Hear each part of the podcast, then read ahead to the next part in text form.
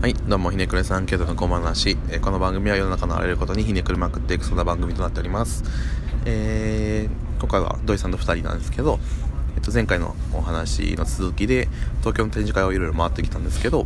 まあ、それのちょっと一個一個、まあ、何がどう面白かったかっていうのをちょっと話していきたいなと思ってます。はい、じゃあ話していきたいんですけど、まあ、1日目に回ったのを、まあ、順番に、まあ、前回のまで紹介した順で話していこうかなと思うんですけど、まあ、1つ目に行った原美術館っていうところはこれ、まあ、建物自体がすごく良かったですよね。恥ずかしながら初めて行ったんですよ。あ俺も 俺も初めて、いや、良かったですね。ね、名前だけは結構聞くんですけど、うんなかなか品川の近くやね品川駅の近くにあってちょっと行きづらそうですね。ちょちょっと離れますね。うんとこでで行ってみたら建物すごくて、ん。まあ、外観に伝われてるタイルのとかちょっとレトロなんですけど、床の、えー材の方向性とか、うん手すりの高さとか、あとなんか特定の展示のためだけに設計された空間とかもあって、そういうのも結構見応えあったんですけどあ一番びっくりしたのはそのドアのやつ。覚えてない？あータイム。タイムリンクっていう作品のやつがあって、はい。なんかこう半円形の通路があってこうあれあれってどの段階で作られてるんですかね？設計当初からなんですかね？分からへん。多分設計当初だと思うんだけど、なんか半円形の道があってちょっとちっちゃくてすぐ回れるような道なんですけどなんか出入り口と入り口に2つドアがあって、はい。で入り口入るとドア最後まで閉まらないんですよね。途中で止まって、はい。で、まあ、閉められないんでそのまま出口から出るとバッて出口のドア開けた瞬間に入り口のドアがガチャンって閉まる。っていう仕掛けになってて入った瞬間に出たみたいな、うん。そういう感覚に陥る空間になってそれ不思議な体験でしたねなんか中は真っ暗でなんか数字がうん。いろいろ並んでるんですよね。電子系の。で最初なんじゃこりゃってなってんけど、うそうやったんか。だその道通ってる間はなんかこう時間をワープしてるような、そういう感覚を作ろうとした展示だったんかなと思って見てたんですけど。でメインでやってた「僕らはもっと繊細だった」っていう展示会これも結構面白かったですね。なんか基本プロジェクターで映像を壁に当てるみたいな展示会ですけど当て方とかがすごい面そうなんですよなんかアート作品ってあくまでなんかその僕結構なんかうーん作品を見せるのがメインっていうのがイメージだったんですけど結構なんかその手法みたいな見せ方の手法みたいなのが結構なんか、うん、面白いちょっとデザイン的というか。うんか面白いなと思うことが結構あってスクリーンでも当てるのをなんか、えー角に当ててうん。2面分でスクリーンを見見せたりとかうんクリアボックスを通して見せたりとか、だからこう当てる壁に全然違う素材の板を立てかけてで白いところにも当たってるしなんか木の板にも当たってるみたいなやり方とかなんかあのクリアケースを貫通させてうん。通してそれ言った言ったあ言った。はい。あごめん聞こえてなかったあとなんか窓に当てたりしてうん窓のとこは軽くて見えへんけど、うん。その端の縁のとこがちょっと見えるみたいな。そうそうそうそうそう。あと布に当ててる。あごめん。だから多分その窓のところも昼間行ったからうん。見えてなかったんですけど土井さんなんか夜やったら見えるかもなみたいなのとかそうなんか全体的に不思議やなと思ったのは、うん。展覧会ってあの昼行っても夜行っても同じものが見れるというか、うん。最高の状態で見えるものが割と展覧会のていうか美術館の作り方としてあるのかなと思ってたんですけど今回もその時間によって変わる光みたいなことをふんだんにこう時間によって変わるっていうのをあえてプラスに捉えてやってるような感じがしていて。まあなんかホワイトボックス化されてないですよねうん、ただ美術館自体も結構特殊なっていうかスがない、んん、資格とかっていう。ちょっと迷路っぽい感じで、うん、面白かったね。なんか僕はもうやっぱ一番あのー、人そこで3人でランチ食べたんですけどあのー、店員さんが金髪の店員さんがいたんですけど女の子で。顔の血色悪すぎて、うん。なんか怖かったんですけど。でもなんかそれを話してたらあの土井さんが「でもあのここであのハキハキした店員さん来られてもブランディング的になりた成り立たへんからあのあえてこういう人を採用してる」って言われてあの妙に納得したのが一番印象に残ってます。そうですね。なんかこう美術館自体がすごい大敗的な雰囲気というか、うん、ちょっと静かで人里離れた感のある、うん、ところなんですけどすごいそういうにあってるんですよなんかこう廃屋に来たみたいなぐらいの大敗感があって そこでちょっと 物静かな人が接客してくれる。ああいう不思議な体験みたいなのがそれ俺心地よかったよ。ゲームでそういうのってあるよ。ああいう近くでなんか。いいなと思って。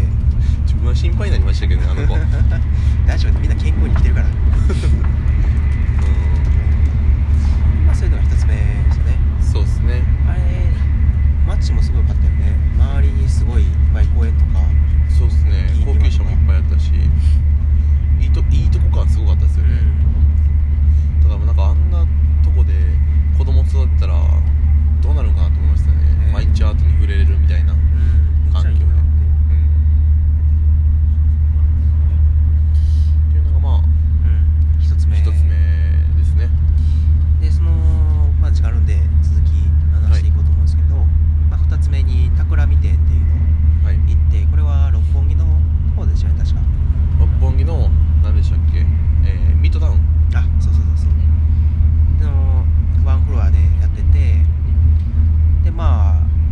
ンで紹介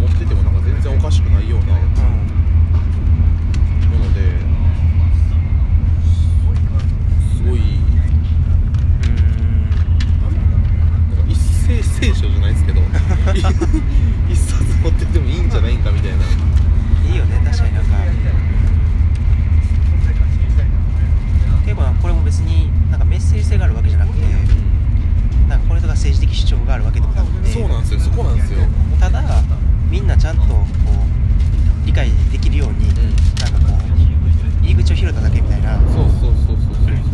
そうちょっとかっそうなんですよ。なんか本当にそうでそこのメッセージが強かったら多分今の人買わないと思うんですよね、うん、しんどいよな。そう。だから一つのなんか小説とかの読み物としてなんか扱おうとしてるんかなっていうのもあって、う、なんかそこに一種の軽さみたいな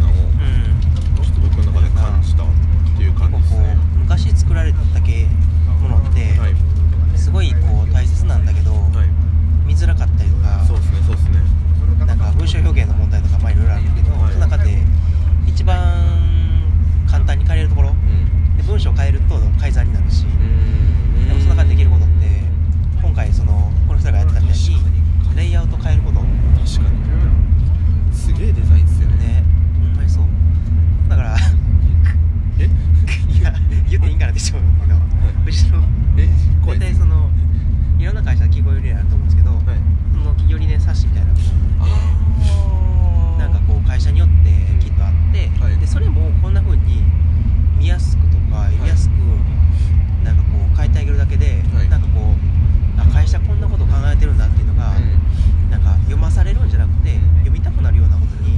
できるん。じゃないかな間違いないですね実際ランドマークの方の仕事にもそういうあの会社理念とかをなん。かリデザインしてくれるっていうのは結構あるん。ですよそうなん。や、はい、うちの会社のこれ悪いちょっとあん。ま言わん。ほうがいいと思うん。で、ちょっとランドマークランドマークの話戻してきますねすいません。なん。かまあうん。そうですね引っ張られたなっていうところでちょっと時間がそうですね、はい、映画時間は企みて、うん、これ突き放します大丈夫ですか？まあいいんじゃんこれ。じゃあとりあえず、えー、今回はこの1個目2個目の話ということで次回3つ目の2121の民芸店の話をしたいと思います、はい、ありがとうございます。ありがとうございます。